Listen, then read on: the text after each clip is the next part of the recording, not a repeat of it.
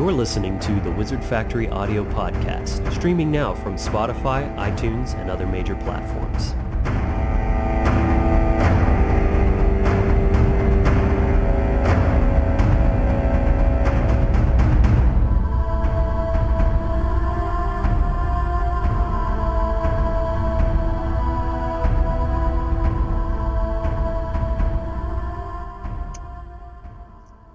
Friends. Welcome back to another episode of the Wizard Factory podcast.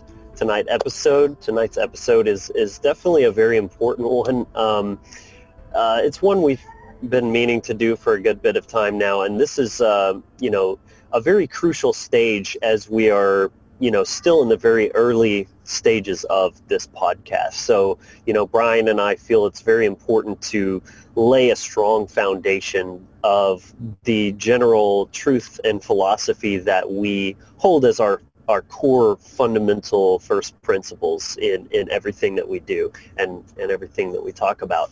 So, um, you know, it was about due time. Uh, you know, as we've discussed a lot about the nature of freedom and dare I say it, anarchy, that dirty, scary, word that people don't really like. Mm. Um, we're going to dive into this and really look at it from a lot of different angles tonight. Um, you know, we, we want to really kind of make this information accessible and easy to to um, digest and, and connect with whether you're brand new and, and never heard of this stuff before or you're a little bit further along the path and maybe we can kind of go into some depths and uh, some different perspectives that maybe you haven't considered before hopefully you know? Um, so i guess you know as we tend to do we like to define our terms. So um, let's take the initial word anarchy. Um, this comes from greek and if you separate them into their individual pieces. You have and meaning without or in, in the absence of, and archy meaning or relating to archons, which essentially means a ruler or, you know, yeah, a ruler, a, uh, a king, that sort of thing. So basically all it means is no rulers. And um, that's not to say no rules or just anything goes. That's one of the most common misconceptions that you know we hear um, in in sharing these ideas. Um, Brian, do you would you like to add anything to that? Uh, yes, I mean there, there's really you know it's it's definitely a word that we we've seen has a certain stigma about it in society, and and that's definitely a, a false stigma because once you actually delve into the philosophy behind it, you know, and again look at it from the the purest etymological form, uh, you can see that it, it is all about freedom. In fact, like they're, they're, you can't separate them. Because, uh, you know, to really be free, you can't have a master. You have to be the one that owns yourself. Um, and then I think that, you know, that leads into being able to define our next uh, term that we're going to be, you know, talking about here, which is, you know, the exact opposite of anarchy, and that is government and this comes from the Latin gubernare, which means to control, and then mentes, which uh, means mind, and that also refers back to the first principle of mentalism. So this is a, uh, it means mind control, but I also like to look at it as a mind that believes in control. Mm-hmm because anyone advocating government, that is what they, that's exactly at the very core essence of what they're advocating for. That is what they're doing. Um, and I'd so, like to add uh, one quick little side note. Um, you know, I've yeah, heard people that, you know, when they when they come across this concept, government means mind control and mentes uh, meaning mind. You know, they're like, oh, so any word that ends with ment means control. Uh, no, not control, but like of the mind. And actually, uh, as much as they're being kind of um, passive aggressive in that, I actually want to validate that statement because taking it back to the Hermetic principles and the first being mentalism. So the M-E-N-T uh, suffix to any given word means a state of. In other words, as the law of correspondence, what begins as mind to become in the state of, it means, you know, do you see where I'm going with that? Like well, yeah, and then and then as you're saying with the first hermetic principle being that you know that everything is the all, everything is part of the mind. Right. Also. Right. So, but for something to come into a state of anything, it is reflecting Mhm. from that first uh, state of mentalism. Yes. Yeah, Exactly. ex- exactly. Um, yes. So, and then uh, would you like to get into our kind of next big term that we're uh, going to be using here? Yes, and um, you know, uh, followers of this show have certainly heard this word plenty of times already, uh, and that is sovereignty. That's one of the the, the words we use the most um, with everything that we talk about because it really is, in my you know op- opinion. Uh, I think that you know if my opinion is in alignment with truth, this is you know from my own personal understanding. Sovereignty and free will and choice, which are all pretty much very much like directly connected to each other is at the very center of the meaning or the purpose of our experience of, of our existence of our even me, you know coming into manifestation as these human beings that we are is about to experience life and how do we interact with this reality field by our choices. And the different choices that we make dictate the different experiences that we're going to have to a certain point, but also the choices that other people make are also going to dictate the experience that we have because we are all co-creating one singular shared experience. So our Mm. choices as the aggregate, but also on the individual level is the entire point of this when you talk about, you know, we're, you know, consciousness and, um, you know, what just become you know the the process of human beings awakening. Um, that's how we do it. We're here to have an experience which awakens our our consciousness. And how do we do that? We make choices. And our bad choices awaken us to what not to do. And our good choices awaken us to we're doing the right thing keep doing that. You know it sounds really simple but it kind of is in a way. Right. Wonderful. So, so from now that we've kind of got some of those basic terms defined, you know, and, and again, you know, we're kind of setting this episode up as some foundational knowledge for some uh, new viewers to the channel who might not be familiar with a lot of this. That way, when we're using these uh, terms and things, they're, they're going to understand what we're talking about. From, from this point on, we're really going to drop the euphemisms, uh, and we're going to be calling things for what they are. Uh, because government, when we look at it, you know, if we look at mind control or a person that has a mind that believes in control, that's a person that is advocating for slavery. Uh, to they may be to very different, uh, you know, different degrees and extremes, but on the fundamental level, that's what they're advocating for because they Mhm. are immediately making that immediate violation of what you were talking about, Logan, which is sovereignty and free Right. will. They're right trying to force their their own choices and project that onto other people. Right, know, which this is actually- to do. Absolutely, and this is actually bringing up a huge point for me right now. Um, this concept that I that I um, identified this dynamic between control and influence. These these two Mhm. things often get very conflated, Mm, and that's very you interesting. know, right. So the control is the I'm going to treat something or someone as my property. Influence is okay. Well, I have a certain desired outcome, but I also respect your sovereignty. So I'm going to try to put things into my favor or get the desired outcome, but without violating your sovereignty. In other words, um, you know, a salesman that is, you know, obviously not somebody who's lying to someone, but who's who's just, you know, maybe being a little pushy to some degree, you know, and whatever degree that is can be a little bit more abrasive and kind of icky even. But guess what? They're not forcing you to stay there. You can literally walk away if you want to. You can stop talking to them. No one's forcing you to have that conversation with them and you know, and, and they're they can't force you to buy what they're selling. They're just influencing you. Mm-hmm. So control would be you're going to buy this or XYZ, something really horrible, you know. So that's a really important distinction to make right there. But I also re- I realized that um, that I forgot to actually define sovereignty as well. Um, yeah, I set it up for it, but then I, I totally um, lost my train of thought there. Yeah. So again, if we break the words up and look at them individually, this is how we um, derive the intrinsic meaning of words. Words have two meanings. There's the commonly accepted or sort of, you know, like consensus meaning that people generally understand. You know, anarchy, for example, perfect example. You say that to most people, they think Molotov cocktails, looting, rioting, you know, Mad Max, all that stuff. And that is what it means to them. When you say the word, that's the meaning they're deriving from it because of their own, you know, experience with it.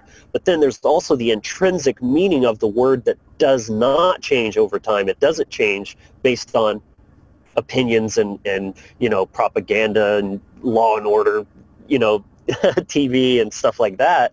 And, you know, it just means no rulers. It's in the word. So sovereignty being uh, the SOV meaning um, above and reign, sovereign is rulership, again, ownership, whatever. So you're above being ruled, being reigned over. So again, this this is the common theme here, is that we're we're we're all in an even keel. You know, different people have different skills, different um, you know, willpower and drive and ambition and motivation and all these different things, but nobody has any more rights or less rights than anyone else. Mhm. So that's just kind of that concept in a nutshell. So when we say sovereignty, that's what we mean is that no one's above you and you know where your boundaries are.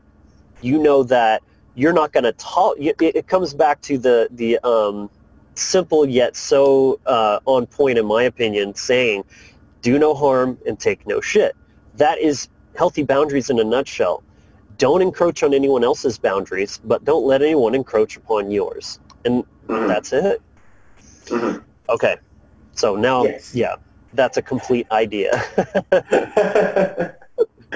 okay, so now we want to kind of like move on to uh, addressing a lot of the false presumptions because you know this is something that Mm. people will have heard us talk about a lot. You know, which with the trivium process, and again, every every single thing is built on a presumption, a premise, some some kind of foundational knowledge. But if that is then skewed, uh, that throws off the rest of the process of understanding and then your ability to take action.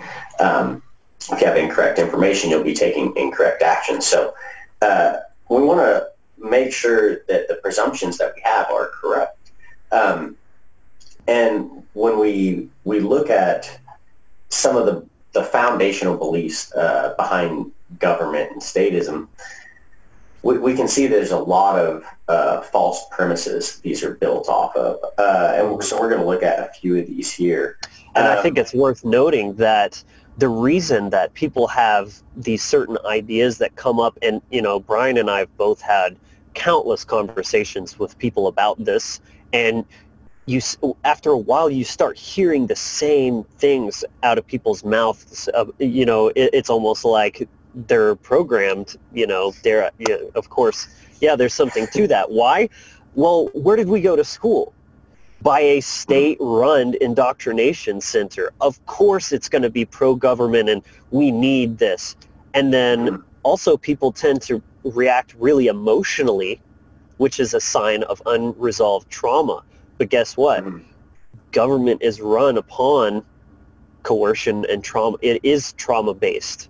So of course when you start challenging that, you're challenging the Stockholm syndrome. And so again, you know, I'm sure a lot of our listeners are fully well aware of all this stuff, and this is, you know, uh, elementary to to some of some people. But for those who are, you know, your, your first time hearing this kind of thing, you know, just try to suspend your emotional reaction and just look at the the reasonable, logical uh, aspect to what we are saying and try to put that aside. I know that's not easy sometimes, for sure. It's it's very difficult, but just just try. Okay, so as you were saying, Uh, one second. Uh, yeah, so the first one, you know, that I was wanting to look at um, is really, you know, that anti-government doesn't mean anti-organization.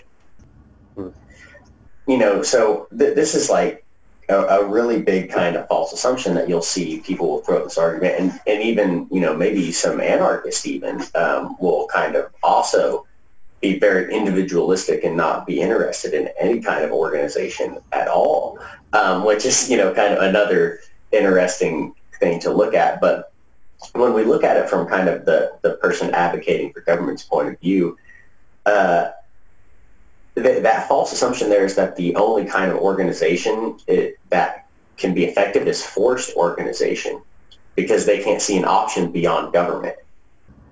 You know, and government is, you know, it, it's a very forceful um, kind of organization. It's not in alignment with natural law. But when we, we look at human interactions and they come from a place of being voluntary, uh, then or you know there's nothing wrong with organizing as long as everybody that is participating in whatever that is is voluntary and then they are then not infringing upon the rights of any, you know anyone else.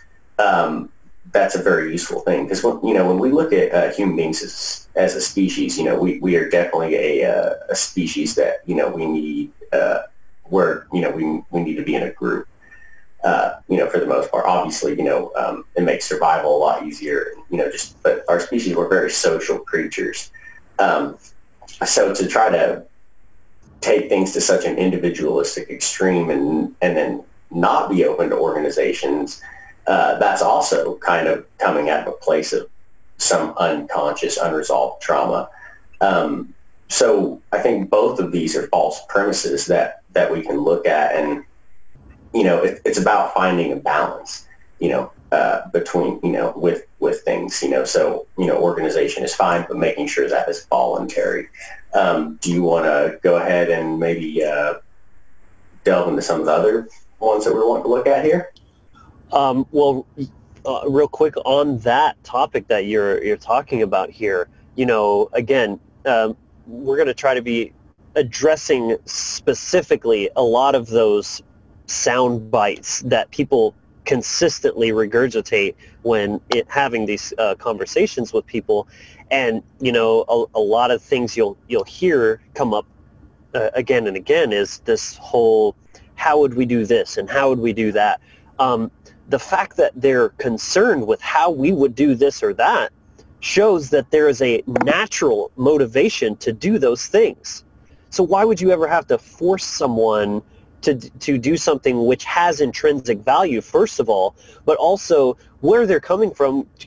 Like you say, Brian, bringing it back to those underlying fundamental assumptions, pre-existing uh, assumptions, is that there has to be one way to do something and this is the way we're going to do it and we're just going to force everybody to do it this way my way versus everybody contributing different ideas and whatever is the most effective, whatever yields the results that you're they're obviously so concerned about how would we do this or that, then it's going to get, you know, it's going to get handled in the best way possible as opposed to what if that one way was forced and that was not the best way to do it. You know, mm-hmm. it, it's it's like limiting uh, the the potential as mm-hmm. well. Mm, absolutely. Um, and, you know, another really fundamental, you know, premise that the belief in government is built on is that kind of, you know, that people are too stupid or too evil to control or govern themselves. So then we need to have a small group of people in charge controlling everybody else. Uh, you know, when you kind of, you know, say it like that, it you know, it sounds really retarded, which, you know, it kind of, it is, you know, very much so because it, it's, it's holding us back from forward progress. So, mm. um, you know, it's retarding our growth. Um, with holding a belief system like that in our mind, um, because taking it back to the principle of mentalism, you know, if we have that, you know, that false knowledge, that false foundation and state of mind there, what we create is going to be a twisted form of, you know, what should be if we were in alignment with natural law and had uh, foundational uh, premises that were built in alignment with truth. Right. Uh, yeah, absolutely. And and if you want to consider what you were saying, that that preconce- preconceived assumption is a very misanthropic belief system mm-hmm. that you know uh, people are wretched, horrid things, and they need to be violently dominated. Um, which that's just a projection of their own self-loathing. People who have that misanthropic, um, you know, viewpoint about the world, they're just projecting that because that's how they view themselves. Either that, or they're schizophrenic because by making blanket blanket statements about humanity, they're they might be implying that they are somehow different.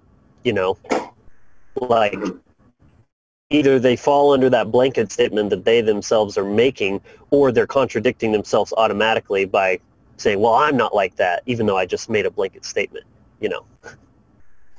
Right, right, okay, yeah. Um, yeah, sorry. Uh, yeah, I, yeah, I mean, it's it's definitely, you know, and we, you know, this is something that we, we, we talk about a lot too, but, you know, I think that mindset that human beings that are kind of that they're dumb or they're evil. You know, it, very interesting to see where that belief system came from, and I think it, you know, very recently uh, came into, you know, uh, human existence on the level that it has, you know, within the last few thousand years. And, and I really think a lot of that is owed to, you know, the Abrahamic traditions. Um, but we're not going to delve into too much of that here, but uh, in future episodes, that is something that we'll also be addressing, you know, further, further in depth. But you know, the Very connection between those, you know, and and how um, that mindset of original sin and that people can't govern themselves are actually very, very similar to each other. So I think that you know, in the meantime, that might be an interesting thing for people to ponder. Absolutely. Uh, another big one that, that's really funny and, and it shows you how fear-based and kind of silly a lot of these assumptions are uh, is that the warlords would. You know, if there was no, you know, large, you know, governing force um, controlling everybody, there would be another large, uh, strong governing force come control everybody. You know, it's, it mm. doesn't make doesn't make any sense. And when you're especially willfully giving uh, power to groups of people so they can just accumulate it and then continue to accumulate it as they always do uh, in those uh, positions. That's never going to stop a force like that from coming into existence because by you know being afraid of it, you know, and then taking those actions that aren't actually in alignment with cosmic law, you end up end up creating what you're afraid of by you know, and you end up creating that that very very thing that you were trying to prevent. Um, you know, I think you know um, the Constitution probably be a great example of that. You know, and and what's happened here, you know, especially in America, you know, I think that there was you know this idea that a lot of you know this was done to limit government and everything. So then they created a government, and then that's grown into one of the you know most uh, monstrous empires you know in history. Uh, very interesting thing to observe there. But, you know, again, that, that tying it back to where we're operating from, when we're coming from a place of fear, you know, we're, we're operating from a place of, of trauma, from a place of not really thinking in our, our highest awareness. Um, so then our decisions and the actions that we take are really going to be more kind of survival based and instinctual uh, and this really, you know, lead into it when you look at it, you're speaking with a lot of people, you know, and trying to show them, you know, lead them, say, you know, lead them to the ideas of anarchy and introduce that to them. You'll find a lot of their responses are very, very fear-based. Or if you yourself are still advocating for government, be very honest and stop and ask yourself, okay, so this is why I believe government should happen, and then trace that back. It, there's, I can almost guarantee you there's probably some kind of fear-based assumption in there that's not actually based in reality. It's just a false assumption. But if you can remove that assumption and then replace it with one that is correct, then you can start changing how you filter and process that information and then start changing the way you take actions into the world, which of course will then reflect into the reality that we create. Right. Yeah, I mean, I, I think it's um, very important to to understand if you've never considered this before, the simple fact that everything the government does is backed with violence. And you know, you can say there's there's justified use of violence and absolutely, you know, there is a justified uh, use of force for self-defense reasons only, ever, period. Um, the initiation of force is always wrong, period.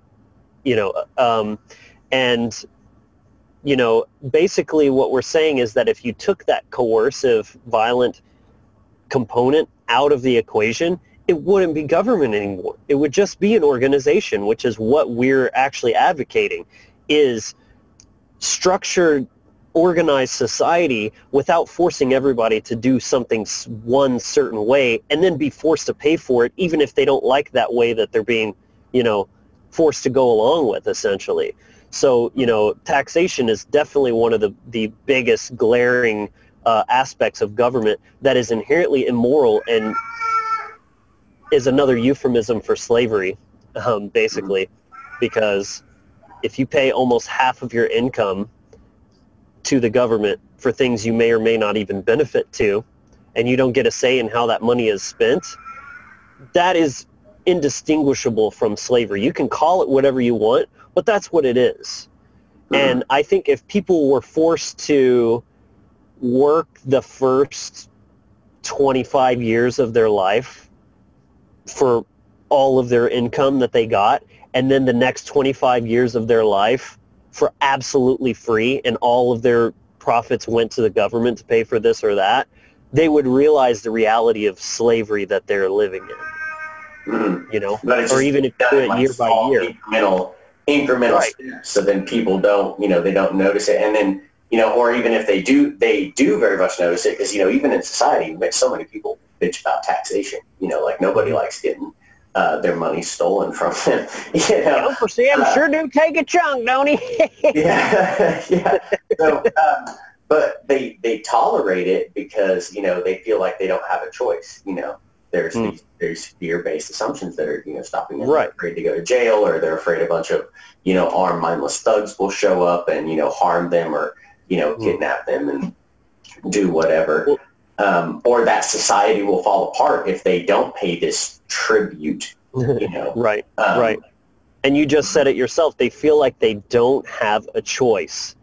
Exactly. That's what we're saying is right. sovereignty is free will if if you're under coercion and I say give me your money or I'll blow your brains out, you're going to give me that money not because you wanted to, you chose to do it, yes, but only because you like the blow your brains out option a lot less than the give me your money part. So that's what you chose. So right. you know, that that, that is completely wrong. Kind of thing. Yeah. right, right. Um, um, let me see. So yeah, it's it's important to just always take everything back to the government is built on violence, and everything it does is paid for in stolen money. Mm-hmm. And that's kind of the part we have the biggest problem with, essentially. And then, you know, I think the next thing to look at, which is another fundamental uh, false assumption that people advocating for government have, is that they believe they can delegate away rights they don't have. Mm-hmm. They believe there's a small group of people, um, you know, that are allowed to do issue commands, you know, and that the, uh, there's other a larger group of people that have to listen to those, and if they don't, they're allowed to use violence, you know, like harm them physically, you know, put chains on them, throw them in a cage. You know, it, it when you know you really start to look at it foundationally, it really is uh, just modern day slavery. It's just done in such mm-hmm. a way that, you know, because it's it's through the mind that people don't realize it because, you know, they're they're under such deep mind control. So it takes a lot of time and effort to really be honest with yourself and step back and question these things and yeah. look at it from a lot of different perspectives and angles to to kind of find some of these things.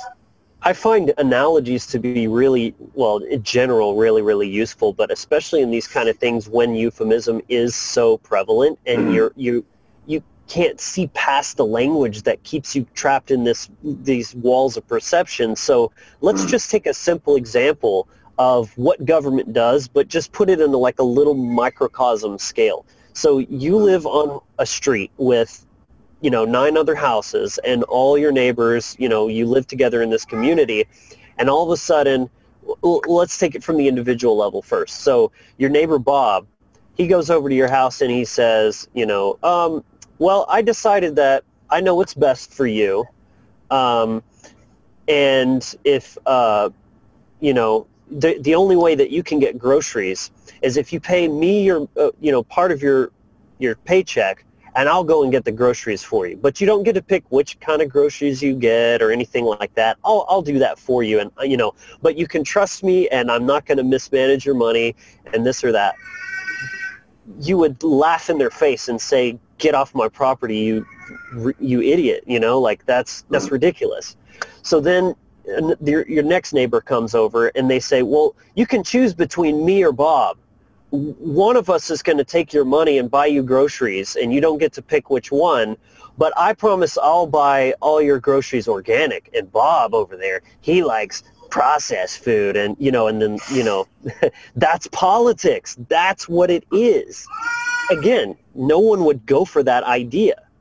And it doesn't matter if everyone in your whole neighborhood got together and voted that bob has the right to steal half your paycheck to buy you groceries it's still theft. Mm-hmm. But that's what go- that's literally what government do- did is well enough of us got together and decided that we de- delegated the right of theft which we don't have because theft is wrong but if we all agree that Bob over here can theft you as long as he mm-hmm. promises to spend some of it on you in some kind of half-ass kind of way then it's all really good and this is the only way that you could get groceries. You know, this is the civilized society that you pay for with your taxation. You know, otherwise the entire world would fall apart if Bob didn't steal your money. Mm-hmm. You know. Yeah. It's it's uh, insane when you put it that way. Mm-hmm. Nobody would it, just go for that really idea. like, oh, that's a well, great idea. And, and it, what it sets up for is, you know, the types that are really drawn towards, you know, wanting to be the one in, in control of like that and are willing to use force to do that, they're very much stuck in the predatory mindset that we, you know, we talked about before in our Thin Blue Lie episode where we looked at, you know, uh, order followers and the police specifically. Mm. Um, but it's also, you know, even almost more so than that, it's a parasitic type of mindset, you know, because mm. they're they're not producing anything. You know, they're only exactly. creating destruction. Like everything they have, there it, it is taken and stolen. Uh, you know, there it's an it's an entity that's really a parasite, um, and it's it's also it's a mind virus that is, is, a parasite. It's a parasite of the mind. Um, but you know, there was something uh, the other day that you know when we were uh, chatting, you were uh, talking about uh, terrain modification. Um, uh, would you like to kind of explain the physical aspect aspect of that and then uh, what that is. And then um, we can delve into kind of how we can relate that back to uh, you know the field of the mind. Yeah absolutely. So in my years of research into nutrition and health and wellness and things like that you know i looked into a, a little bit about you know parasitology and the way that these parasites these worms and things like that that that get into your system and they breed and they, they literally can like control your emotions and make you crave different shitty foods and uh, it's it's really crazy. And the thing is when you when you have a bunch of those you you don't want to just take some like stuff to kill them because a that's a really bad idea. Um, they're all going to die off inside you and then make you really sick because they're decomposing and like toxifying your your insides. So what you do is this concept called terrain modification.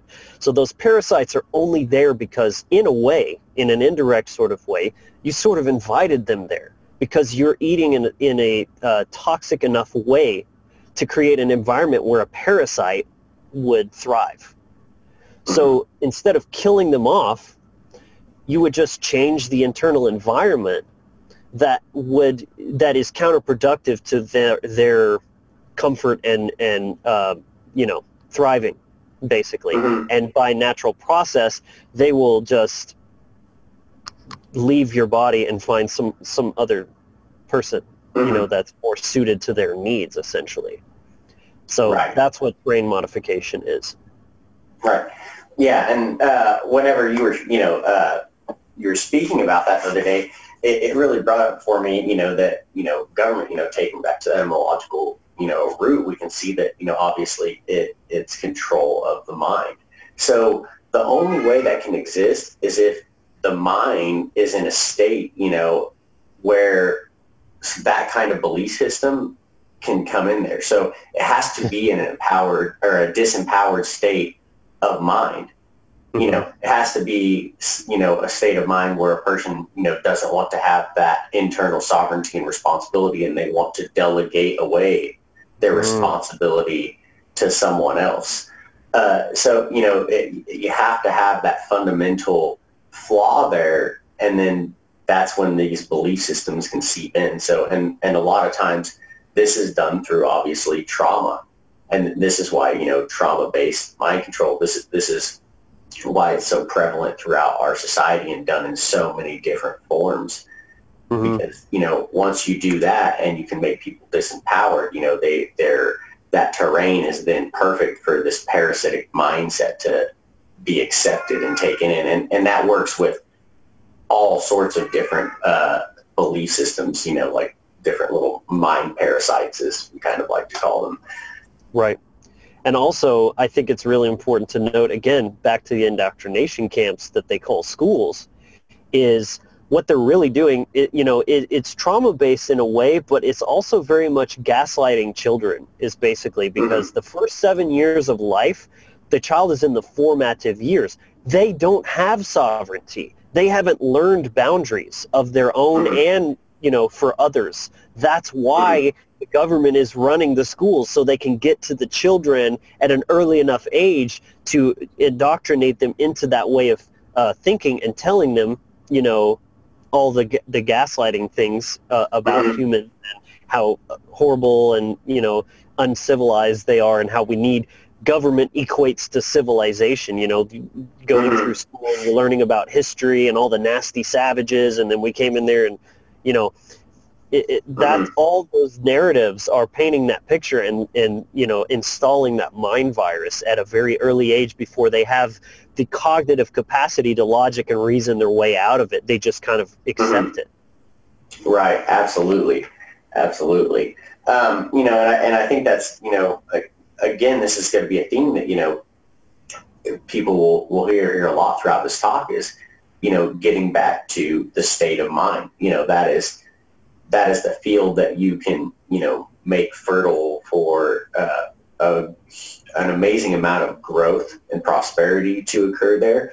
Uh, or if you're not taking care of it, you know, then it's going to become stagnant and you're going to have all sorts of things growing there that you don't want. And, and this is really kind of what we're getting at um, is accepting and coming from a healthy state of mind, you know, and, you know, looking at, you know, anarchy and then acting in alignment with cosmic law and honoring free will and sovereignty and boundaries, not only for yourself, but for other beings. That should be the fundamental premise through which all your actions are based off of you know um, so so that's why people are going to hear us keep reiterating this because we can't stress it enough here is that you can look at it from as many ways as you want to you can always trace it back to that right if it's not anarchy or the absence of rulers then you are condoning a master and slave dynamic that some mm-hmm. people are up here and some people are down here and that's the exact opposite of sovereignty meaning no reign, no reign. Mm-hmm. There is no, mm-hmm. it's all here in terms of rights. Right. Absolutely.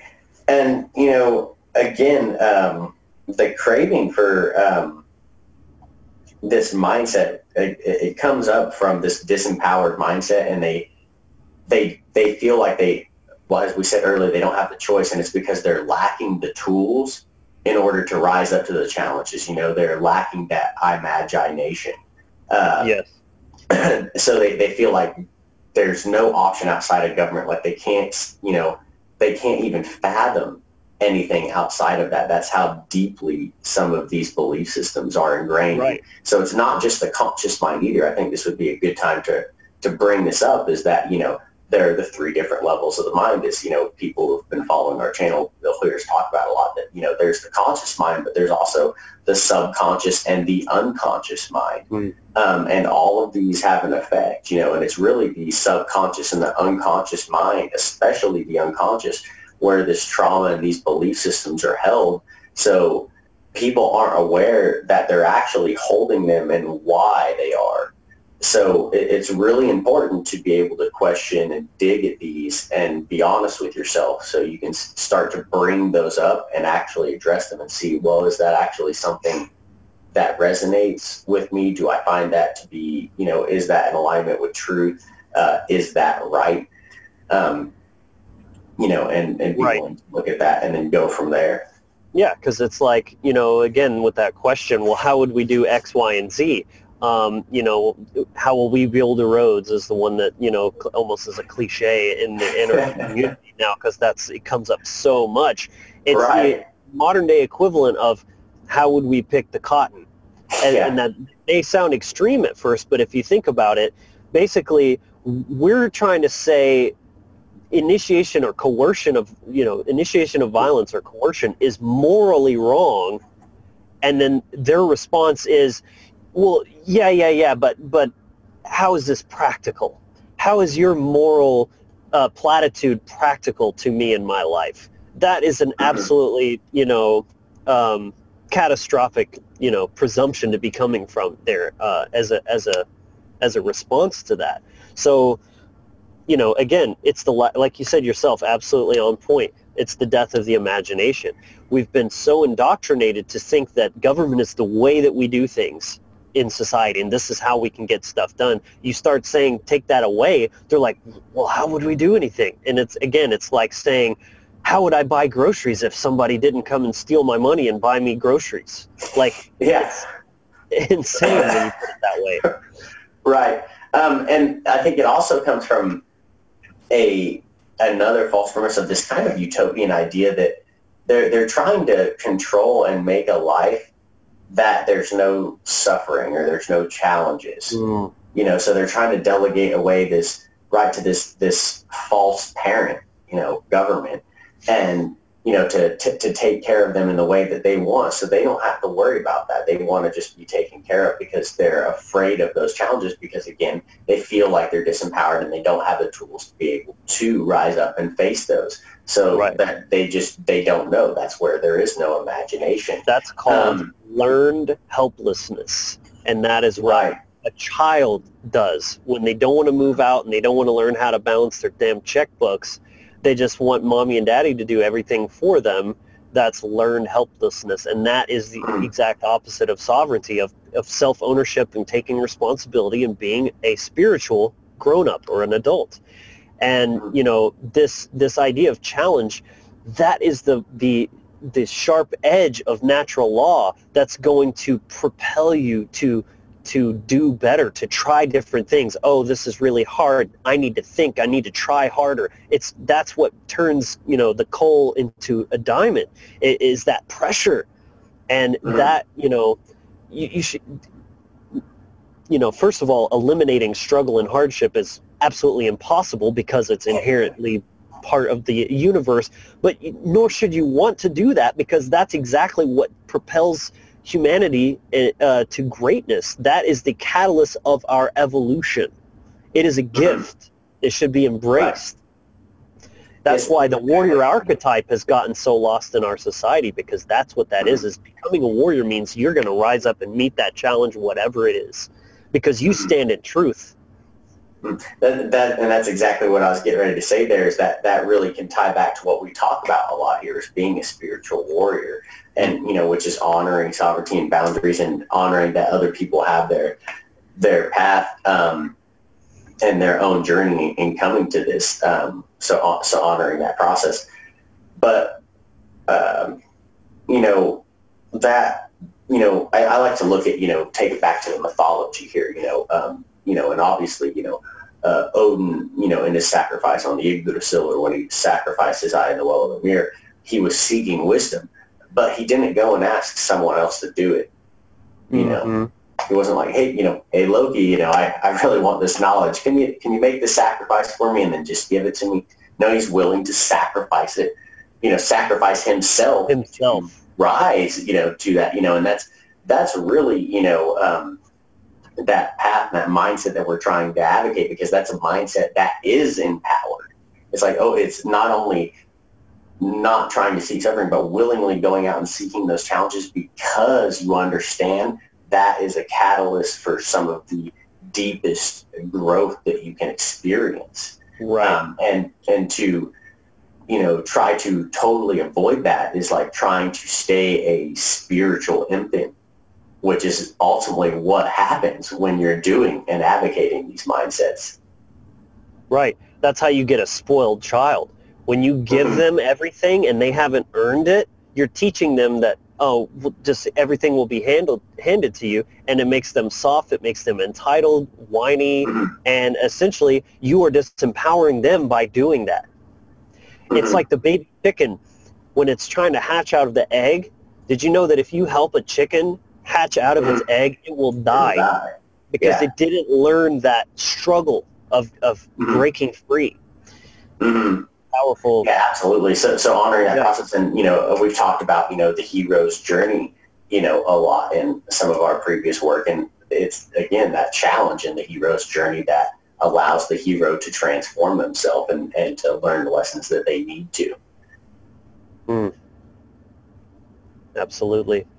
So, you know, and this ties into the false guarantee of safety as well. Mm-hmm. So it's not just, I want, you know, the government there to do all the hard stuff, the icky stuff that I don't want to do, but also to protect me because, you know, again, people are so disempowered, they, they would be shitting themselves if they ever had to get into some kind of a, you know, an actual like conflict type of mm-hmm. situation. Mm-hmm. But ultimately, you can't trust the government to keep you safe. And to, in fact, more often than not, they're doing way more to harm to the public at large than your average petty crooks. I mean, me personally, I've been extorted for, you know, thousands and thousands of dollars, not mm-hmm. even counting taxation. Uh, and I've never been robbed at, at, at, gunpoint or had my credit card stolen. I'm not saying those things don't happen, but uh, statistically, they the common crook doesn't hold a candle up to the organized mafia called government. Right, and I think a good thing to look at here too would be, uh, you know, take it, you know, not just with like just that burglary and you know small things like that, but even maybe more serious crimes like you know people, you know, like what you know if there was a government there, you know, there'd just be like you know rapists and serial killers running amok. You know, mm. even if you look at some of the the most famous uh, serial killers out there, mm. the number of their victims doesn't even come anywhere close to the amount of people that are extorted every single day by governments or murdered, you know, you know, the mass amount of genocide that's been committed at, you know, and democide. Guys of, yeah, exactly. And, and under democide is a, is another word most people have never heard before. Mm-hmm. It means death by government. And if you take those numbers compared to anything else, I mean, it's it's everything else is not even a speck on the graph compared to democide. Right, exactly. So, you know, when you look at, you know, that, yeah, there might be a very small percentage of people that are going out there, but compared, you know, statistically, when you're looking at the numbers, uh, going and advocating for something that's going to create a guaranteed amount of that and just in such an astronomical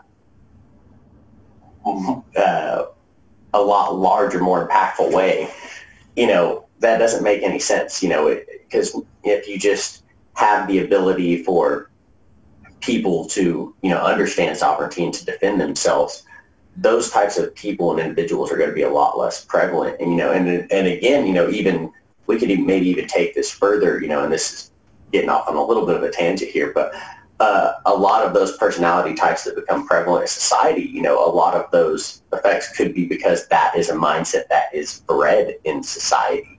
Because that control, that domination, that kind of psychopathic and predatory mindset is a foundational building block of our society. It's no wonder that there are a lot of individuals that then take that to an extreme. Right. Yeah. And I mean, again, safety can never be guaranteed. Even in prison, it's the most controlled environment on, on earth where there's mm. guards on every corner and cavity searches and shit. They're still constantly having, you know, violence, drug smuggling, mm. like you name it. Like you mm. can't stop crime. It's going to happen. And you can, you know, good people aren't good because the law says they should be. It's because they have a conscience. That's mm-hmm. why. And people that don't have a conscience, they they break the law. So the government doesn't stop them from being bad either. Yes, there's bad mm-hmm. people out there, very very bad people, and either they could care less about the law or they're just going to join the government and do what they want to do legally Right. By extorting Right. people or become a cop and go and you know body slam people and throw them in cages and stuff and steal their money Mhm. Right. Yeah, exactly. So, so we can look at some more of these euphemisms you know uh, Mhm. taxation and, and extortion you know arrest and kidnapping you know mhm. um, basically like perjury would be like standing in your sovereignty and saying. No, you're not above me. You're not God up there on your little throne with your black robes and shit, you know, Mhm. things like that. Yeah, I Um, mean, yeah, there's a there a huge amount of euphemisms, and, and those are really essential to the gaslighting that is done in order for you know the mindset of government to be accepted. And this is something that if people uh, want to get a little deeper into it, we talked about it a little more in depth in our Thin Blue Lie episode about police, because these are you know obviously as they're the enforcers and the order followers that actually physically take the in actions to enact government. Um, these are the tactics that they use. Um, and they use euphemisms as a way to gaslight people. Um, so they're making a twisted and warped version of reality so people can't see through those lies and actually see what is happening to them. And because they're too afraid to even try to question it to to recognize that so then they can stop it from happening to themselves. Um, so and there there's so many different, you know, um, ways you could look at this. You know, one of the ones we talked about, like with the police, you know, they'll they'll always say they're trying to like, you know, pull you over for safety, you know, but then they come and threaten your physical safety or they extort your money or, you know, physically harm you or throw you in a cage, but it's for your safety. Like that's definitely Who care gaslighting. about you? Yeah, Right. Yeah. Exactly. Exactly. Yeah. They, they care about controlling you and that's about it, you know, because they're parasites. And I mean, their, their whole existence is, is based around that. Um, and, you know, we can see here too that so for, for freedom to exist in a society, it has to exist on the level first of the individual and then out in, you know, in the aggregate into society. Because and, and all it takes for freedom to exist is for each individual to be able to understand their sovereignty, their boundaries, and then to to honor that with themselves, but to not violate that of others. And it seems so simple that all you have to do is, you know, take care of yourself. But it, it really, it you know, it, this is a great example of complicated simplicity. You know, I guess, uh, you know, which is, you know, a concept that I like to talk about that, you know, everything can be both very complex and very simple. But so yes, you need to uh, take care of yourself and you know make sure that you understand sovereignty and that you are not violating anyone else's rights. Um, but the complexity can come in, you know, and then making that go out to the aggregate. And and I, you know, obviously this is where sharing information comes in. Um, but really just leading by example, I think is the, the best way to spread this kind of awareness. Um, inspire people. Absolutely, because when people do see, you know, this, there, there's a natural recognition of something there. Like when people, because as we've been talking about, they accept this mindset because they don't believe they have. A lot of times, they don't believe they have another choice. You know, um, but when all of a sudden they see there's another choice and it's a lot more appealing and it has freedom involved and it can, you know, it's it's it's explained to them in a way um, that they can understand it. Most people are very open to that. Um, but if you come at it from a very harsh kind of dogmatic point where you're just attacking them or calling them, you know, stupid sheep or, you know, demeaning them, you're going to get, you know, they're going to reject because if you understand they're under this mind control that's built on trauma, you don't come at a traumatized individual like that because of what you're going to do. You're going to trigger that trauma and then you're going to shut them down. So you have to be able to like recognize where people are at and then be able to like, you know, using the Socratic method obviously is a great, you know, uh, a great way to do that and allow them to kind of walk themselves to the right.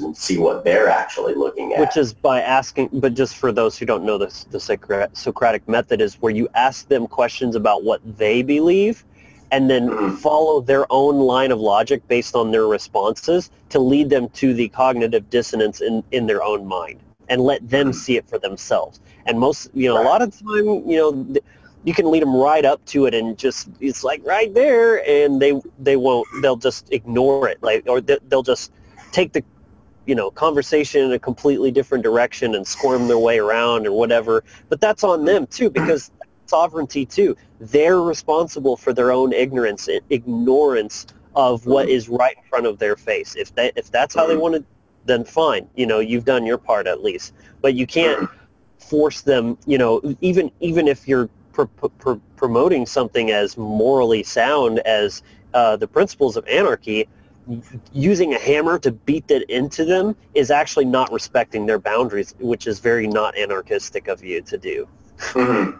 Right, absolutely. Um, and, and a lot of that can go back to, you know, unsolicited advice, you yes. know, um, and learning, you know, how and when to present information, you know, um, and, and, to go about that, you know, um, because if someone comes to you from free will looking for information, they're going to be a lot more receptive to it rather than you just kind of come and, you know, projectile vomit on them.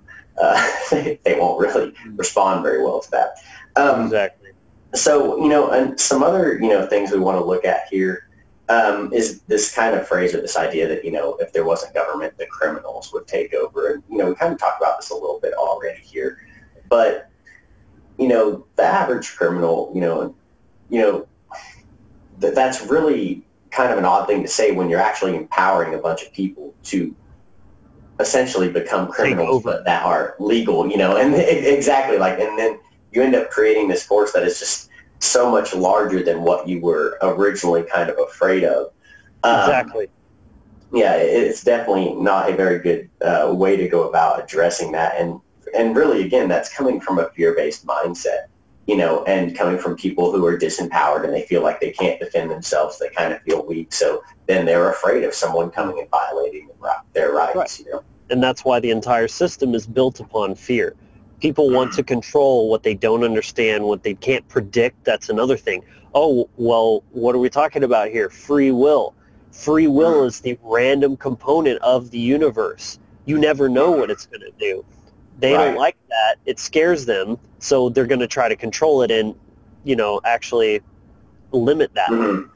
Right. I mean, and, and, and, I, I really want to get this in here uh, because, you know, it's so important to pe- for people to understand exactly what it is that they are advocating when they talk about government or when they say things like there ought to be a law such and such.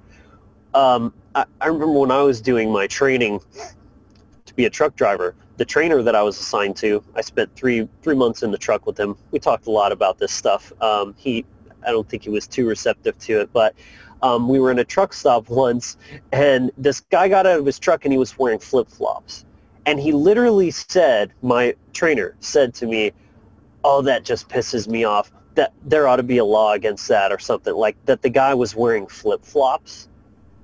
Um, and I mean, of course, I think there's not many people who would really like go for something that kind of absurd to do outlaw flip flop. I think he meant like truck drivers wearing flip flops or something like that. I don't know what, what was the context, but regardless, what he's saying is when you say there ought to be a law, you're basically saying that I condone violence against you if you don't do the thing or if you do the thing that I don't like.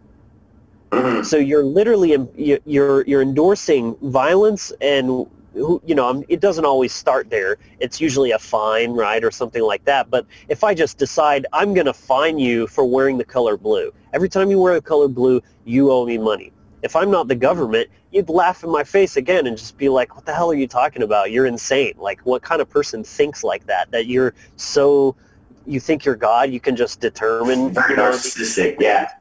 right. So it starts with a fine. Here's another uh, euphemism. Oh, it's not theft. It's a fine. And it starts very nice and formal. And you get a letter in the mail saying, Mhm. please kindly give us this money that we decided you owe us. Um, you know, if you don't, it's okay, but you, you probably won't like what happens. And so let's follow that line of logic all the way down. So it starts with a nice little fine, not so big of a deal, may not even be that much. Oh, what's, you know, why are you making a big deal? Just pay the, you know, 50 bucks or whatever and then it'll be done with, right? But no, this is a matter of principle. You determine that I owe money, which I do not owe, based on a completely arbitrary dictate that some person I don't even know decided at some point, right? So I don't owe you that money. I don't care if it's $1. I don't owe you that.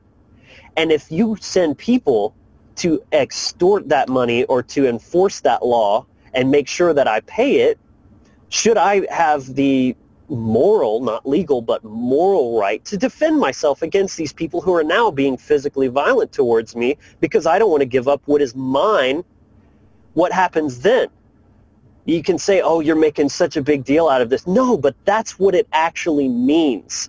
If you Mhm. refuse to pay a fine, you get a warrant.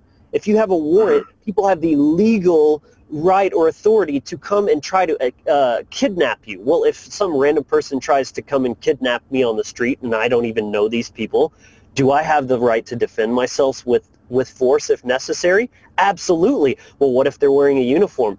Well, now you're going from defending your one man against another or however many, just human beings, def, you know, somebody defending their own rights.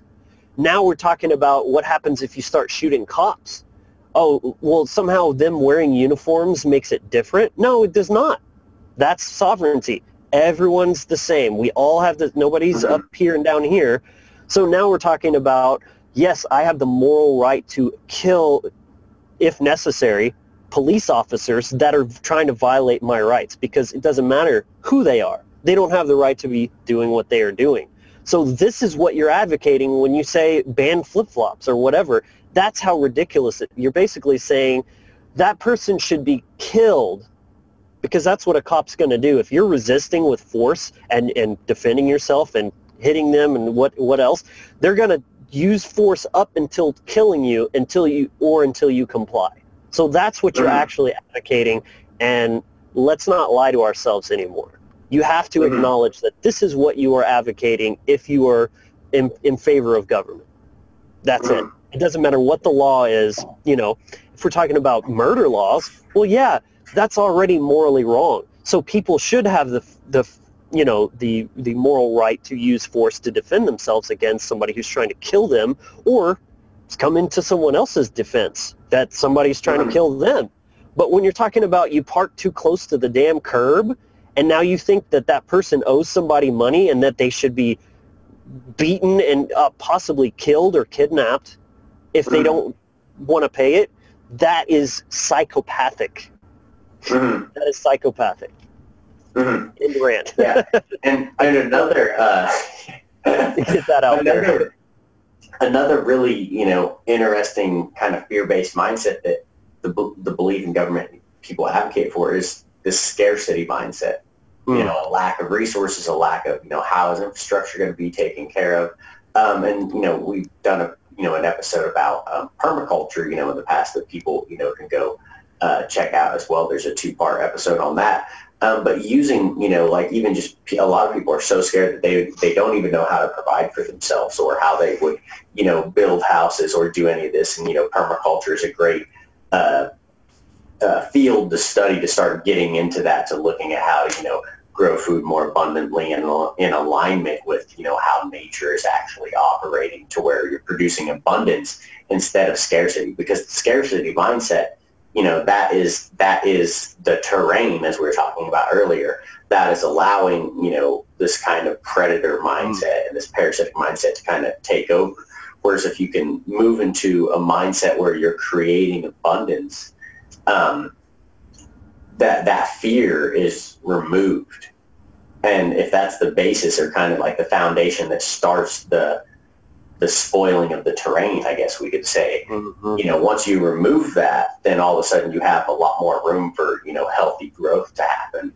Um, so looking, you know, and getting into more of an abundant mindset and getting out of the scarcity mindset, I think is a really important part uh, to being able to look for the solutions to get, you know, to get past the belief in government and why people advocate for government and actually offer solutions that people can see, oh, there is a better way. There, there's another option that we can look at. There's infinite better ways. That's yes, exactly. exactly. No one exactly. has the right to force you that their way is the right way and this is how we're going to do it or else. Mm-hmm. Yeah.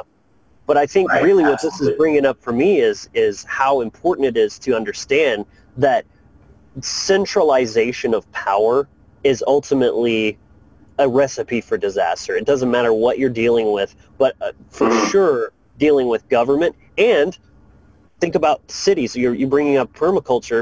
It made me think of, mm-hmm. well, why did we start needing more farms? Because we have these large masses of uh, populations crowded into cities, right?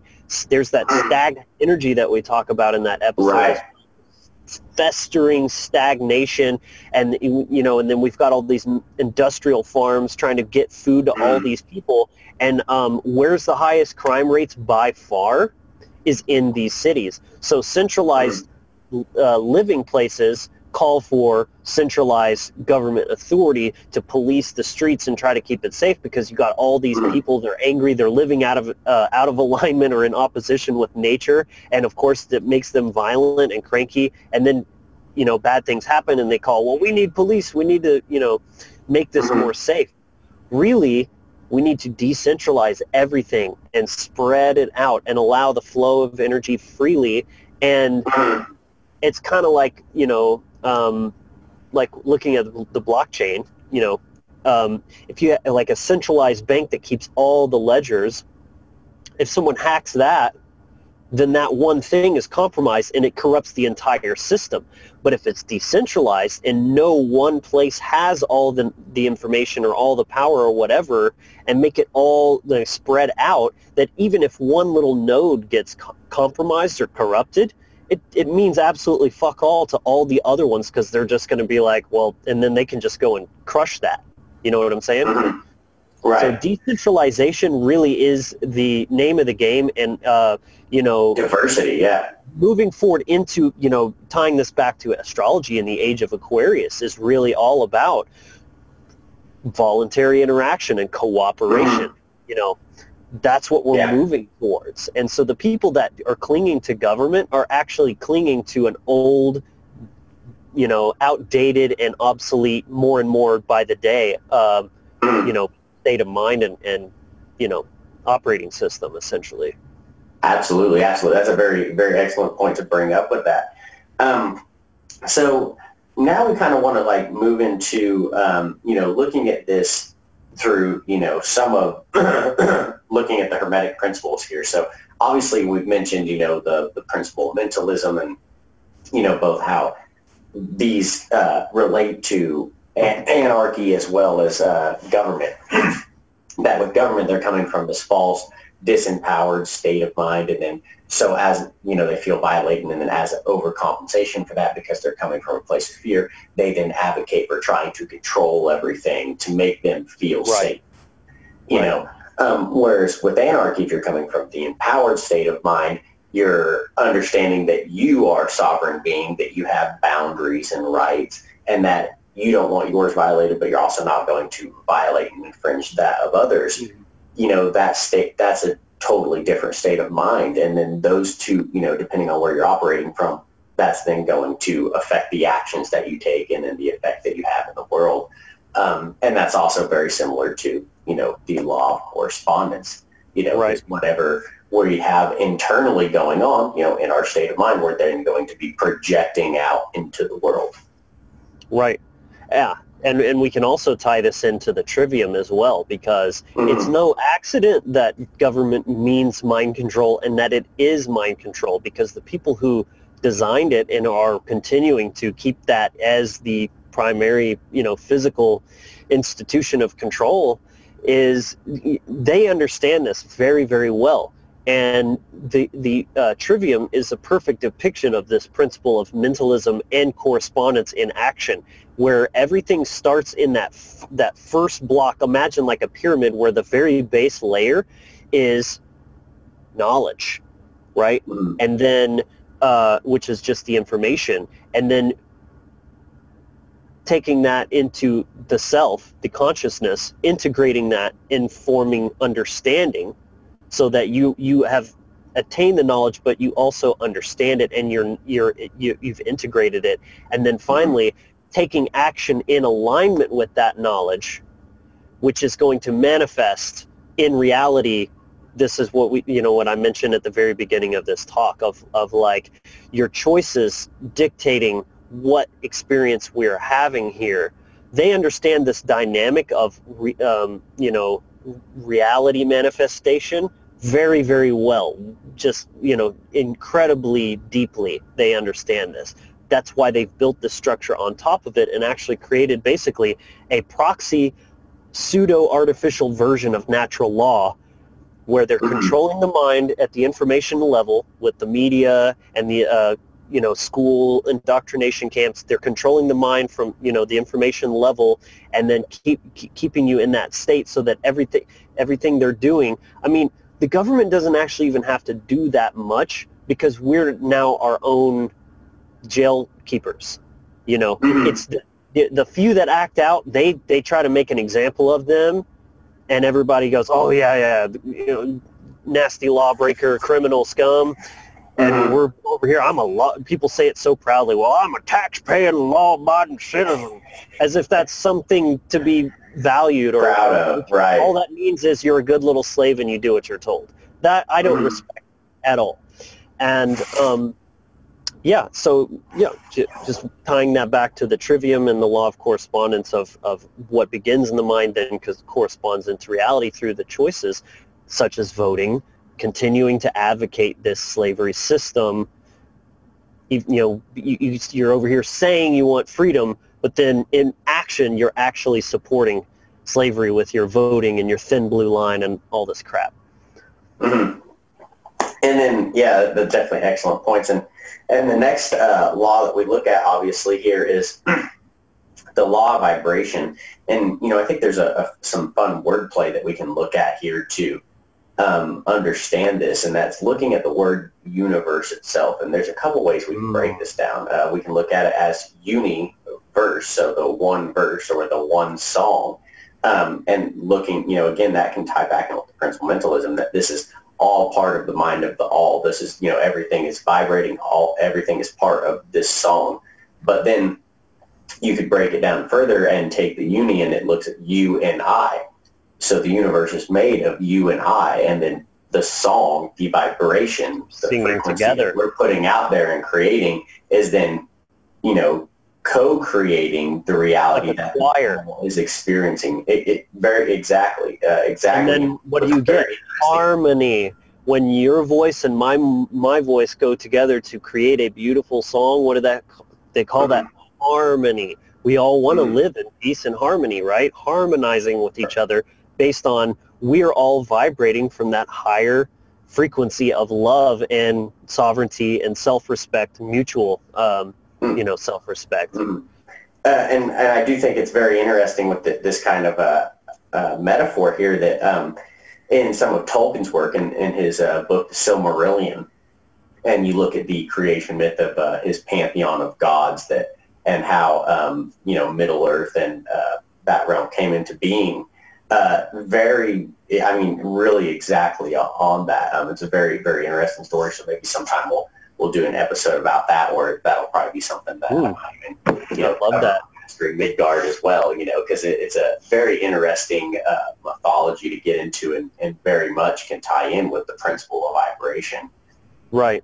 Well, and, and you know, in no way to endorse, um, you know, the, the Abrahamic religions or anything, but again, simply because I was raised uh, Christian and I'm familiar with that. Even in the Bible, what does it say? That God spoke to, cre- he brought everything into creation through voice. And what is voice but just sound and vibration? So everything, you know, and, and that's in that way, that's how we're like little miniature little g gods in our creative ability because we can also we have a mind from which we can create such as the universe and we have a voice that we can create with as well i mean even in skyrim they talk about the voice of the dragonborn and what is your special abilities called shouts you use your voice to command the elements and things like that so and then hell even in like fantasy and in like Harry Potter and stuff, how do you cast spells? Spelling. You speak it. Mm-hmm. You know, mm-hmm. abracadabra. I create what I speak is literally what that translates in mm-hmm. Hebrew. Right. Uh, and then um, the next one, you know, the next law is obviously the law of polarity and understanding that everything has poles, you know, that there's a, a positive and negative aspect to um, everything, and there's going to be you know different extremes of this. Um, and there was a, a little uh, little quote here that you kind of wanted to share in context of this here, Logan. Uh, would you like to do that? Yeah, it just when we were talking about this earlier today, it reminded me of something that I posted like a couple of uh, months ago. Um, anything less than freedom is just different degrees of slavery. And when you read the Kybalion and go into depth on these Hermetic principles, you know, that's what essentially this uh, polarity principle means is kind of like the other um, uh, platitude, Brian, that you've uh, come up with about everything is the same, just in a different way. Is mm-hmm. that's what it's it's lending itself to this. It, it's it's just varying. You know, it varies only by degrees. You know, hot and cold mm-hmm. aren't really a thing, you know, um, so much as they're just different degrees of temperature. In other words. Mm-hmm. Right. Right. Exactly. Um, you know, so we, we can look at you know uh, this this is an aspect that's played on here, and especially with like uh, government, you know, people become obviously very polarized. There's you know the left mm. and the right. Um, you know, there's the people that go for fascism or communism, but really what they all are, are just slavery to different degrees. So we can right. see that, you know, that principle tying in uh, with that. Well, different uh, forms of slavery, you could say. Right. Yeah. Exactly. It's like yeah. it's like all, everyone's arguing about what's the right kind of slavery, and then we're the anarchists over here just going, why slavery though? And everyone's just like, like you know, like that's the game that we're that we're in essentially. Is they're they're they're arguing over what what kind of slavery is the best, and then we're just saying, how about no slavery? That's crazy.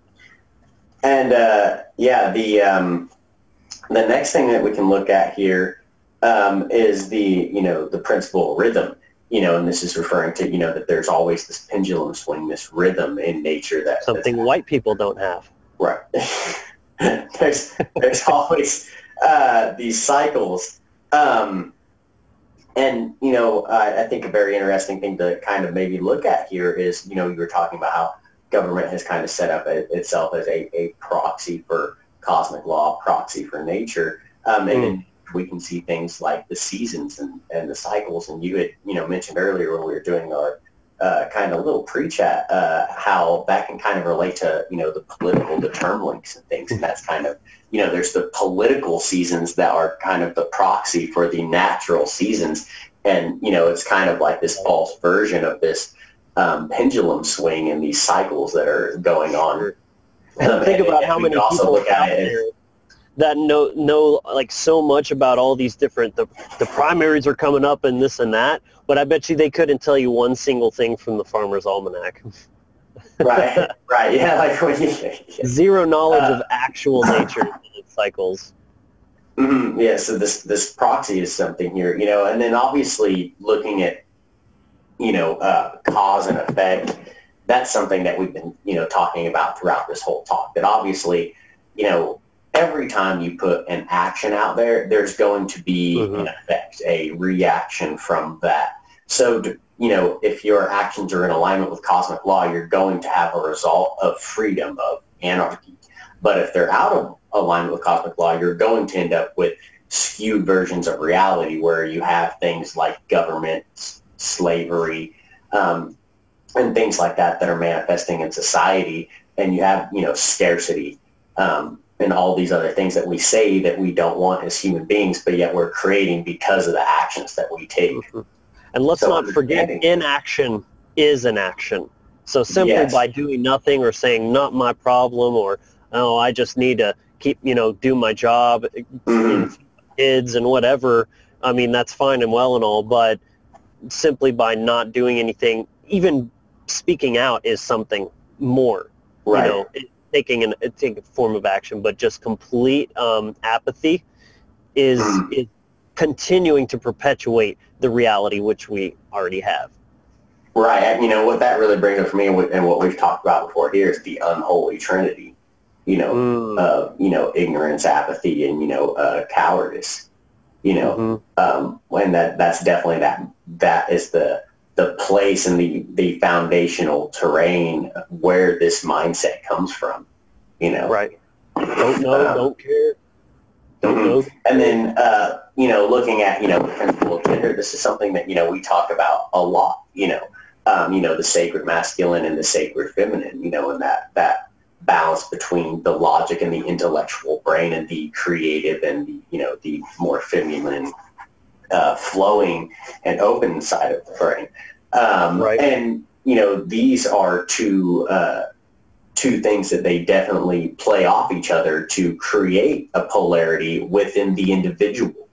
You know, so tying these, you know, you can see how these these principles all tie together. These are all, you know, this is cosmic law stuff. These are all in effect all the time, and they are all interacting. So, you know, understand them individually, but then also make sure you can understand to see how they're relating to each other and supporting each other. Um, mm-hmm. Um, but definitely that that balance between you know left and right, you can see that very much play out in the physical manifestation of you know you see these this this polarity between people of you know they're either a Democrat or Republican or they're you know a communist or a fascist or you know whatever the fuck right. it is. They're, and oftentimes you know, the polarities very much correlate to the masculine and feminine uh, ends of the spectrum. Absolutely. So, communism and capitalism, for example. Communism is that feminine, everybody's cared for, everybody get along and cooperate and you're collective versus capitalism is very, very almost to a fault individualistic and, you know, just like right. may the best man win. It's almost like when, you know, in elementary school where like some kids just really awesome and he takes all like the first place rhythm or ri- ribbons and all the other parents are mad and they they want participation rhythms ribbons for for their kids so that everybody feels like you know they got a little pat good job and you know everybody feels included and everything. Like you see this all play, playing out on the political landscape about like tolerance and inclusion and all this kind of stuff and you know hyper imbalanced feelings versus what does the conservatives always say fuck your feelings. That's such a toxic masculine you know version of it like zero, like right. totally depressing and everything. Yeah, and they're they're both unbalanced wounded states of being you know they're masculine they're coming from a place of being polarized into one or the other rather than having the balance with both you know like as i was talking earlier you know one of the things i was you know you can see even in the observation of you know the physical body you know, because, you know, with the law of correspondence, we can, you know, you can analyze things from the realm of spirit, the realm of mind into the physical, but you can also kind of do it in the reverse. So when we can look at our body, we can see that the right brain controls the left side of the body and the left brain controls the right side of the body. There has to be the, this cross between the two, you know, in order for you to actually properly function because one without the other is just going to result in an imbalance and a, and a polarity where you're you're going to be coming from a place that you're not on a strong foundation and then you're the processing and then therefore the actions you take after that are going to create uh, situations that you don't really want to experience. Right. And I, I definitely want to just briefly touch on this, taking it back to because so much of this stuff starts in school and the way that we're taught and, and indoctrinated from a very early age our um, education system is so strong emphasis on the right brain modalities of reading, writing, arithmetic, and such a... You mean left brain? oh, yeah, yeah, sorry. Left brain, left brain only, and such a very limited, if not non-existent emphasis on right brain things like dancing, art, and music, for example. Um, mm-hmm. What this does is it, it's putting your brain into the computer side of the brain. And what is a computer? It, it's programmable. You can just Mhm. install the, the, the Mm. software and then it does what it's supposed to do. And so you're indoctrinating, the state is indoctrinating people through the education system to, lo and behold, persist and, and uh, you know, perpetuate that state system of Mhm. control. Ooh, this is bringing up for me is earlier, you know, we talked about how free will, it's that random component of the universe, but we can really see that kind of as very much we can tie that in with that feminine energy, I think. It's the feminine. Yeah, Absolutely. exactly, because that's that, that free flow, you know, it's sometimes it's that unpredictability that, you know, is Because that if you're running on programs, what it's per, it's predictable. You know what it's Predictable. going to do. Yeah. Absolutely. Right. So that, you know, again, we can see that's why obviously, you know, the feminine is such a, you know, uh, a di you know, um, a uh, energy that is very much try to, you know, be suppressed.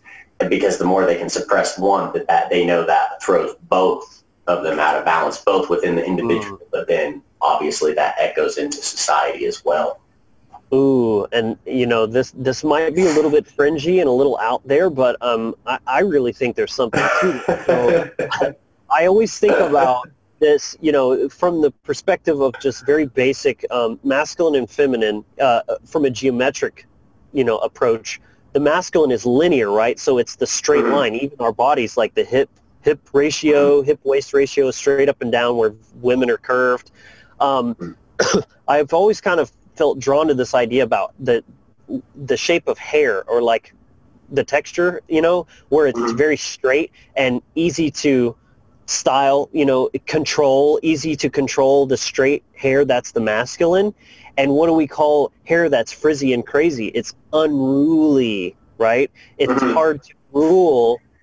And that's the feminine. It's the frizzy, unpredictable feminine uh, component as well. And I'll even go as far as to say you can look at um, how like uh, dark-skinned people and they have very frizzy hair. Well, dark-skinned people have been very systematically oppressed and they v- very much embody that water energy, that feminine, emotional, musical. There's something to, there's a correlation there. There has Mm-hmm. yeah, to that's a very interesting thing to uh, look at and consider for sure. Because there, you know, there's definitely some uh, teachings out there that you know uh, very much relate the uh, the African people with the water element, which is Right. Feminine. So that you know, very very interesting point to kind of consider that I Mhm. hadn't thought about before. Um, now, the last principle that we want to look at here, and this is obviously you know, one, uh, you know, that Mark is, uh, Mark Passio is, you know, what he calls the lost principle of care. Um, and this is uh, something, you know, that is so important and that a lot of times when we, we see people who are advocating for government, it's because they're coming from a place of that they just feel so lost that they just don't care or they're too scared to care. Right. you know, because then there there's that fear that they, you know, that might then give them responsibility, and then they might mess up, and they might get ridiculed or rejected, or you know, whatever whatever this is, and and and they're afraid of that happening because you know they've been traumatized as a child and they're used to that happening, so then they they don't want that to happen, so then they're going around trying to please everybody, you know. It, it very much sets up for this uh, this state of a person coming into apathy and just losing that care and losing that willpower. And you know so this is you know something that developing that care and tapping into that heart-based intelligence which was you know um, if uh, anyone hasn't checked it out yet our interview with mark passio that we did that you know called heart of the matter that was the whole the whole um, you know thing it was based on Premise. topic is yeah exactly was heart-based intelligence and getting into you know just out of the getting you know not shutting off the, the left brain or the intellectual understanding, but realizing that's all, that's just one path to it. But a really powerful mm-hmm. path is getting into the heart-based intelligence and awakening that care within ourselves to where not only do we care about ourselves and respect ourselves, but that we care about and respect, you know, the sovereignty and the rights of other beings. And then when we care enough to not violate those, that's when we really can start to, you know, act in alignment with cosmic law and then create Absolutely. that free world that we're really seeking after. Right. Because again, um, taking it back to that whole, what are you advocating? You know, it's like um, say some some new law passed and it's it's just totally arbitrary, you know, like some kind of curfew or something, and it's like, um, you know, what do you think should happen to me if I was to break that law? Um, you know, uh, most people are going to try to say, well, you'd get arrested or you'd.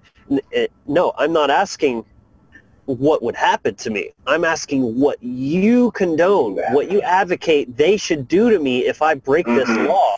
And if and they're they're basically that question is so powerful because they're put in a really um, uncomfortable dilemma of either they have to acknowledge that they are psychopathic and they're supporting the initiation of violence to somebody who's literally not doing causing any harm to anyone, mm-hmm. or they have to admit to themselves that, hmm, maybe my own conscience comes above, above the government and I have no moral obligation to follow any laws that I don't see fit to. That's a really right. difficult place for some people to be put in, but it's so, I mean, that is the crossroads right there. If you bring them right, right up to that point, you know, that's the, the moment of truth right there, essentially. Mm-hmm. So yeah, you have yeah. to, you, and their brain is going to start going crazy, like, oh, this way and that way, or you know, some some way they can squirm out of it. But that's why this is the answer right here. This already mm-hmm. knows, and your brain is going um um um, but your heart is like, you're right, bro. He's so right. Mm. Yeah, and you know, leading into this here, you know, uh, for me, uh, I think another interesting thing to look at here that we can kind of delve into is kind of a last big subject on this is uh, the animist, pagan, polytheistic mm-hmm. mindset and, and how that really comes in alignment with anarchy and with cosmic law. Um, and again, you know, um, we can look at, you know, taking it back to the, the mythology we talked about, Odin earlier, and how he wasn't, you know, he was willing to sacrifice uh, himself in order to gain the wisdom that he was seeking after um, that warrior mindset of being so sovereign and empowered in yourself that you don't expect, you know, you're not codependent on anybody else to do it. You don't need a savior. You are willing to act on your own to go after what you need, and you're not trying to save other people. You don't have a savior. You don't need a savior, and you're not trying to be anyone else's savior. So, and that's mm-hmm. obviously something we see in the whole Abrahamic tradition, especially Christianity, is that savior projection, very fundamental theme, and that's mm. something we'll delve into in future episodes deeper. Um, but that that's a very anti-sovereignty mindset if you really look at it. You know that you have to have some being or something outside of yourself in order to save you. Whereas the animistic and the pagan mindset is, is very much a warrior mindset where it, it's coming back to your own individual choices and actions. You're not looking for a savior. You're mm-hmm. willing to take action on whatever you need to to to achieve what you want, and you're not, and you're also not forcing like your ways upon anyone else. You know, there's a lot right. more tolerance and understanding when you look at in like a, a polytheistic or a uh, animistic, you know, shamanic uh, belief system you won't find them caring really what God, you know, someone specifically works with or what tradition it is, you know, because the, it's coming from the understanding there's universal truth in spiritual sciences that can be discovered. And mm. as long as you have a path that's leading to that source, it doesn't, it doesn't really matter. You know, if it's working for you, it works for you where as, you know, you take some of the, you know, like the more Abrahamic religions, they're a lot more dogmatic as, you know, it's very literal and it has to be taken this way and very much uh, not very compatible with sovereignty and anarchy when we look at that. And, and this is something that, again, we have a very, you know, in-depth, uh, you know, project that we're going to be planning and we're going to be looking at these dynamics much, much deeper. Deep. But it, just for people to kind of start to think about it and, you know, digest it a little bit and start to question themselves, you know, looking at that. And like I said, I know for myself, um, my understanding of sovereignty and boundaries grew so much deeper as I found my ancestral path and, you know, started stepping into the animistic and, you know, the polytheistic mindset. Um, it, it definitely is a lot more conductive, you know, in my opinion, of, of being able to come to these understandings. Absolutely. And um, something that kind of um, occurred to me as well when you were talking about this, when we're looking at this dynamic of the spiritual warrior and how this has actually kind of been um, perverted and twisted and corrupted into this kind of modern day new age version of it. Um, maybe not new age, but I mean just like modern day in that in that mm-hmm. way, um, where money is the new religion, and you know everyone is all really identified with being a hustler and like you know if it don't make dollars it don't make sense. You know how we we've talked a, a couple of times about how money is, acts as a proxy for true currency the emotional care. That's why it's green the color of the heart chakra dictates what you care about. And then um, this this tagline popped into my head when you were just talking about get rich or die trying. That's like the modern day spiritual warrior, but toxic version of it, where really what they should care about is truth. And so get truth or die trying is the actual true spiritual warrior mantra. But nowadays it's just all about monetary gains and, and material wealth and things like that. Mm-hmm. Just you know, that's kind of really interesting thing to uh, kind of consider there. So, mm-hmm. any thoughts on that? Um, yeah, no, I mean that, that's definitely uh, uh, an interesting way to, to look at it for sure. Um, because the, it's the, like, like, they've kind of hijacked that and tried to put it into a you know a, a mm-hmm. disempowered format. Right, very, very much so. Like we talked about in our episode about police, you know, where we speak about order followers, they take this mindset of you know, wanting to be exactly. a warrior, you know, and then they, they twist it and turn it and use it for, for another purpose. So that, that's another interesting way in which that can play out. Absolutely. Mm-hmm. Um, but yeah, I, I, think this is kind of, uh, you know, getting to a good place to maybe wrap this episode up here. Um, mm-hmm. You have any other kind of last minute thoughts or?